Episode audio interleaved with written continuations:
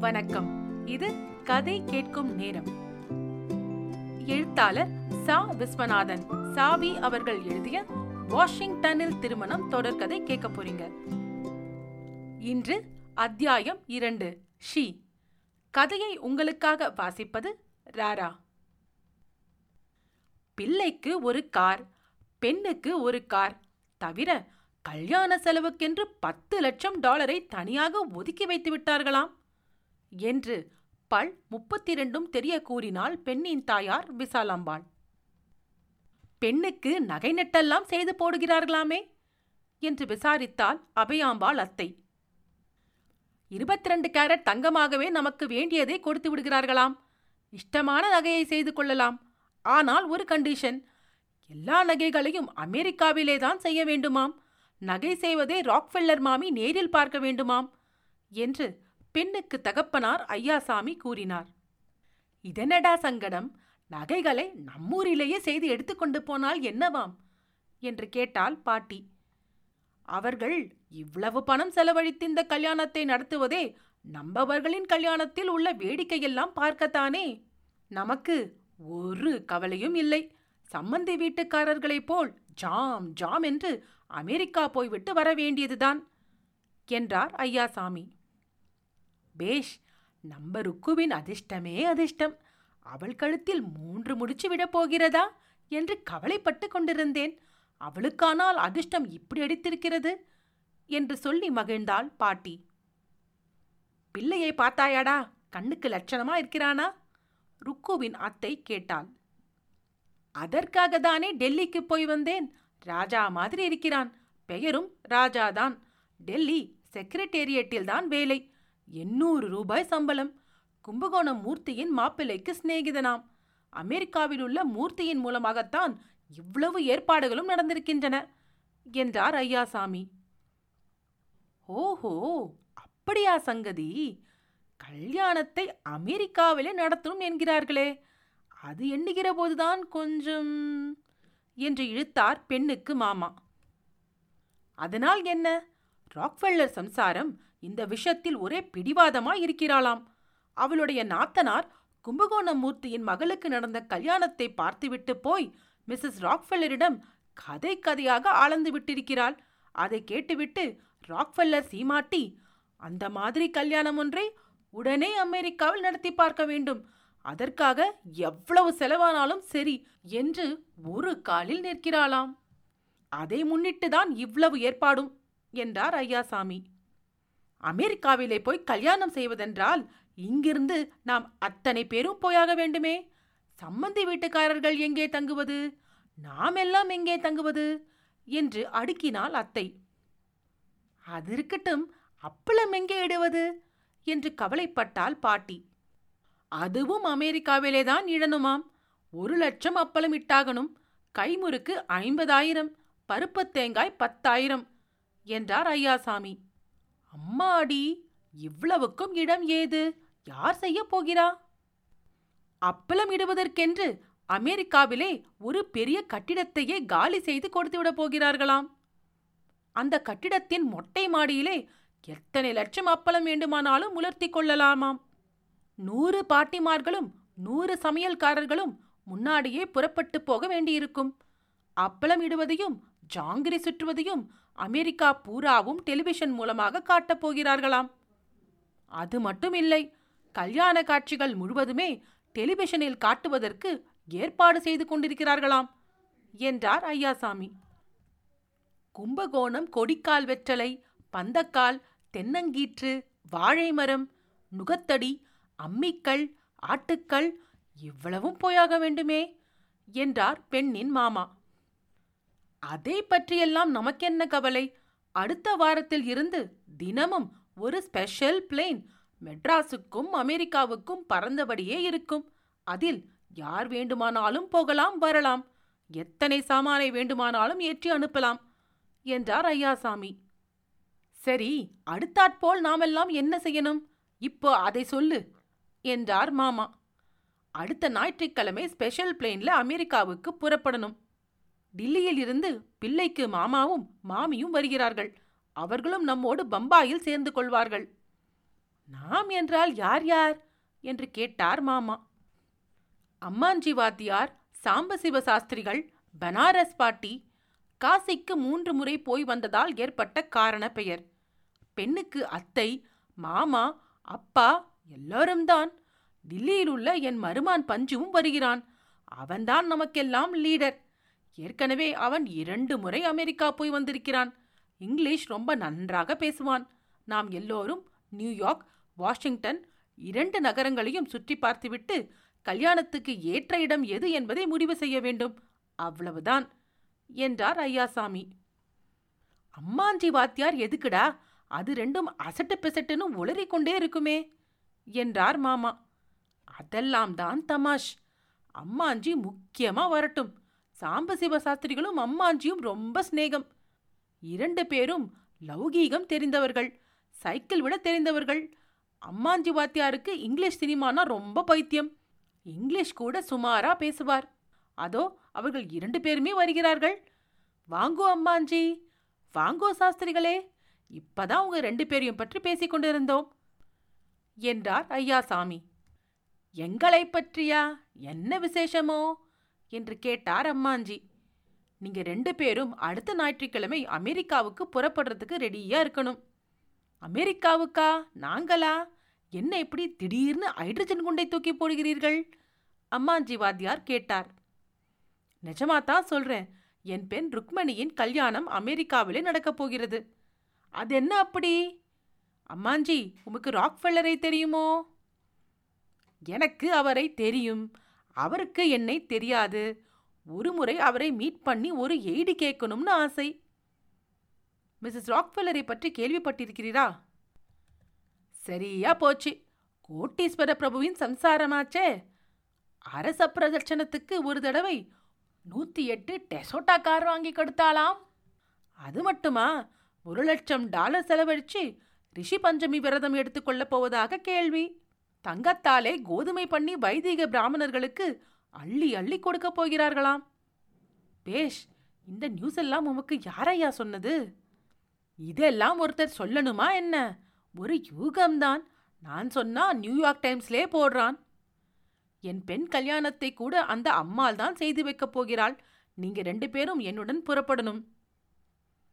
தயாராக காத்துருக்கோம் ராக்ஃபெல்லர் சம்சாரம் நடத்துகிற கல்யாணம்னா சாமானியமா? கொடுத்து வைக்கணுமே. பூரி தட்சனை டாலர் டாலரா அள்ளி வீச மாட்டாளோ வைதீக பிராமணர்கள் வெளிநாட்டுக்கு போவதென்றால் யோசிப்பார்களே உங்களுக்கு அதெல்லாம்? என்று இழுத்தார் ஐயாசாமி. அந்த காலத்துல பரம வைதீகரான மாலவியாஜியே லண்டனுக்கு போய் வந்தாரே. அவரை விடவா நாமெல்லாம் வசத்தி? இங்கிலீஷ் பாஷை தெரியாதே உங்களுக்கு. அமெரிக்காவிலே கஷ்டப்பட மாட்டீர்களா? பாஷை தெரியலன்னா நமக்கென்ன கஷ்டம்? நான் பேசுற பாஷை அமெரிக்காளுக்கு புரியாது. அதனால கஷ்டப்பட போறவா அவாதானே சரி வாத்தியாரே அப்படின்னா பிரயாணத்துக்கு ரெடியா இருங்க. சண்டே மார்னிங் செவன் தேர்ட்டிக்கா பிளெயின் அம்மாஞ்சி கேட்டார். அமெரிக்கா என்றதுமே இங்கிலீஷ் பிரபாகமா வர்றதே என்றார் ஐயாசாமி. பூட் சூட் தைத்து போட்டுக்கொண்டு வரப்போகிறேனே என்றார் அம்மாஞ்சி. சாச்சா அப்படியெல்லாம் வேஷத்தை மாற்றி விடாதீங்க. யார் யார் எப்படி இருக்கணுமோ அப்படியே தான் போகணும். நம்ம எல்லாம் நம் நாட்டு உடையிலே பார்க்கத்தானே ஆசைப்படுவா? சாஸ்திரிகள்னா பேர் பாடியாவா போறது? அட்லீஸ்ட் லால் பகதூர் சாஸ்திரி ஆட்டம் ஒரு ஷர்வானியாவது தைத்து போட்டுக் கொள்கிறேனே. சொல்றதை கேளும். நீர் இப்போது இருக்கிறபடியே தான் வரணும். தெரிந்ததா? போய் வாரும். பெண் வீட்டுக்காரர்கள் ருக்குவின் தம்பி வெங்கட்டு உட்பட பிள்ளை வீட்டுக்காரர்கள் டில்லி பஞ்சு எல்லோரும் பம்பாய் விமான நிலையத்தில் குறிப்பிட்ட நேரத்தில் வந்து கூடிவிட்டார்கள். டில்லி பஞ்சு எல்லோரையும் விமானத்தில் ஏற்றிவிட்டு தானும் ஒரு சீட்டில் அமர்ந்து கொண்டான். அம்மாஞ்சி வாத்தியார் சாம்பசிவ சாஸ்திரிகள் இருவரும் விமான பெல்ட்டை இறுக்கி போட்டுக்கொண்டு கண்ணாடி பலக்கனி வழியாக கீழே பூமியை பார்த்து கொண்டிருந்தார்கள். பனாரஸ் பாட்டி ஜபமாலையை எடுத்து உருட்டினாள். விமானம் உயரத்தில் கிளம்பியது. ஹேரோஸ்டஸ் வந்து எல்லோருக்கும் பெப்பர்மின்ட்டும் லவங்கமும் வழங்கினாள். வெங்கட்டுவுக்கு ஆகாச பிரயாணம் ஒரே இனிப்பாய் இருந்தது. அந்த ஆரணங்கையை உற்று பார்த்து கொண்டிருந்த அம்மாஞ்சி அப்சரஸ் மாதிரி இருக்காளே என்றார். ஆகாசத்துல பறக்கிறவர்கள் கந்தர்வ பெண்கள் மாதிரி இருப்பது சகஜம்தானே என்றார் சாஸ்திரிகள். பனாரஸ் பாட்டி அந்த அழகியை பார்த்து ஏண்டி அம்மா உனக்கு கல்யாணம் ஆயிடுத்தோ? என்று விசாரித்தாள். இல்லை பாட்டி என்றார் ஹாரோஸ்டஸ். உனக்கு எந்த ஊரு? பால்காட். பாலக்காட்டு பெண்ணா நீ? பேஷ் அதுதான் தமிழ் பேசுற. உன் பேர் என்ன? லலிதா. நம் பஞ்சுவுக்கு நல்ல ஜோடி என்றாள் அத்தை. நியூயார்க் நகர விமான கூடத்தில் மேரேஜ் கோஷ்டியை வரவேற்க Mrs Rockefeller Katherine Loretta Hobbs Murthy Lochana முதலானோர் நண்பர்கள் புடைசூழ காத்திருந்தார்கள். பத்திரிகை நிருபர்களும் கேமராக்காரர்களும் தயாரா இருந்தார்கள். டில்லி பஞ்சுதான் முதன் முதல் விமானத்தை விட்டு இறங்கினான்.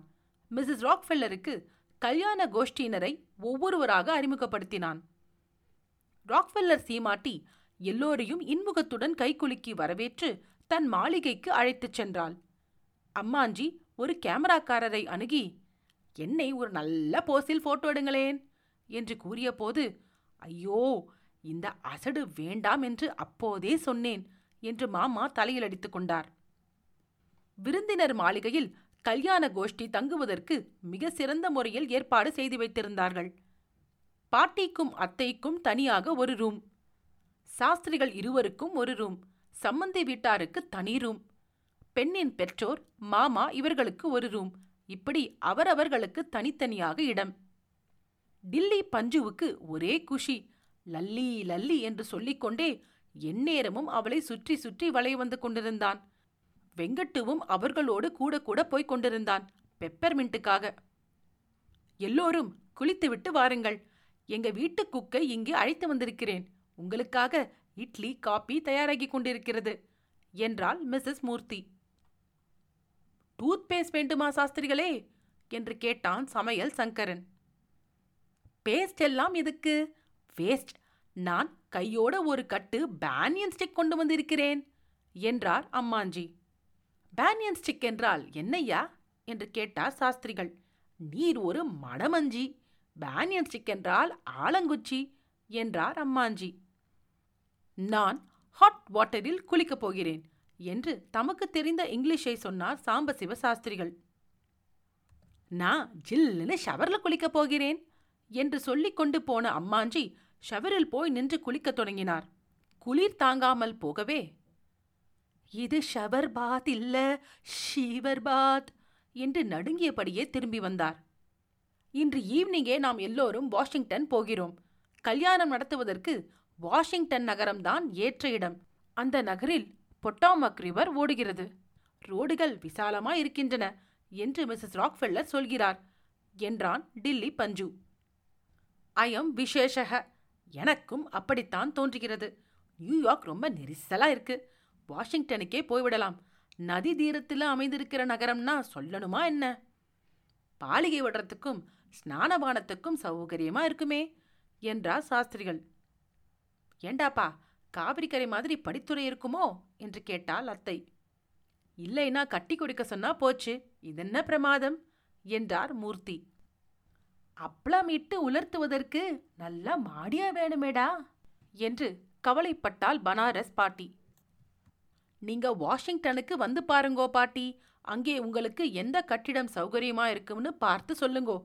அதை காலி பண்ணி கொடுத்து விட சொல்கிறேன் என்றார் மூர்த்தி. ரொம்ப உயரமான கட்டிடமாயிருந்தா அடிக்கடி மொட்டை மாடிக்கு போறது கஷ்டப்படுமே. அதை பற்றியும் கவலைப்பட வேண்டாம். அப்பளமிட்டு முடிக்கிற வரை தனி லிஃப்ட் வேலை செய்யும். அந்த கட்டிடம் பூராவும் அப்பள டிபார்ட்மெண்ட்டுக்காகவே ஒதுக்கிவிட சொல்கிறேன். போதுமா? எதேஷ்டம்! என்றாள் பாட்டி. அன்று மாலையே திருமண கோஷ்டியை ஏற்றி சென்ற விமானம் வாஷிங்டனை நோக்கி பறந்தது. பால்காட் லல்லிதான் ஹேரோஸ்டஸ் வாஷிங் சோடாவுக்கு எத்தனை மணிக்கு போய் சேரும்டி என்று லல்லியை கேட்டாள் பாட்டி. லல்லி சிரித்துவிட்டு வாஷிங் சோடா இல்ல பாட்டி வாஷிங்டன். பார்த்துட்டே இருங்கோ இன்னும் கொஞ்ச நேரத்துல தெரிய போகிறது என்றாள். எல்லோரும் கண்ணாடி ஜன்னல் வழியாக எட்டி பார்த்தார்கள். வாஷிங்டன் நகரம் தெரிந்தது. அதோ உயரமாக தெரிகிறதே அது என்ன? என்று கேட்டாள் அத்தை. அதுதான் வாஷிங்டன் மானுமெண்ட் ஞாபகார்த்த ஸ்தூபி. ஐநூத்தி ஐம்பத்தைந்து அடி உயரம் என்றாள் லல்லி. பென்சிலை கூறாக சீவி குத்திட்டு வைத்திருக்கிற மாதிரி அல்லவா கட்டி வைத்திருக்கிறார்கள்? என்றாள் பாட்டி. மொட்டையாக கட்டியிருந்தால் அப்பளம் உலர்த்த உதவுமே என்று பார்க்கிறாயோ? என்று கேட்டார் அம்மாஞ்சி. அத்தியாயம் இரண்டு. ஷி. வாஷிங்டனில் திருமணம். கேட்டதற்கு நன்றி. அடுத்த பகுதியில் உங்களை மீண்டும் சந்திக்கிறேன். நன்றி ராரா.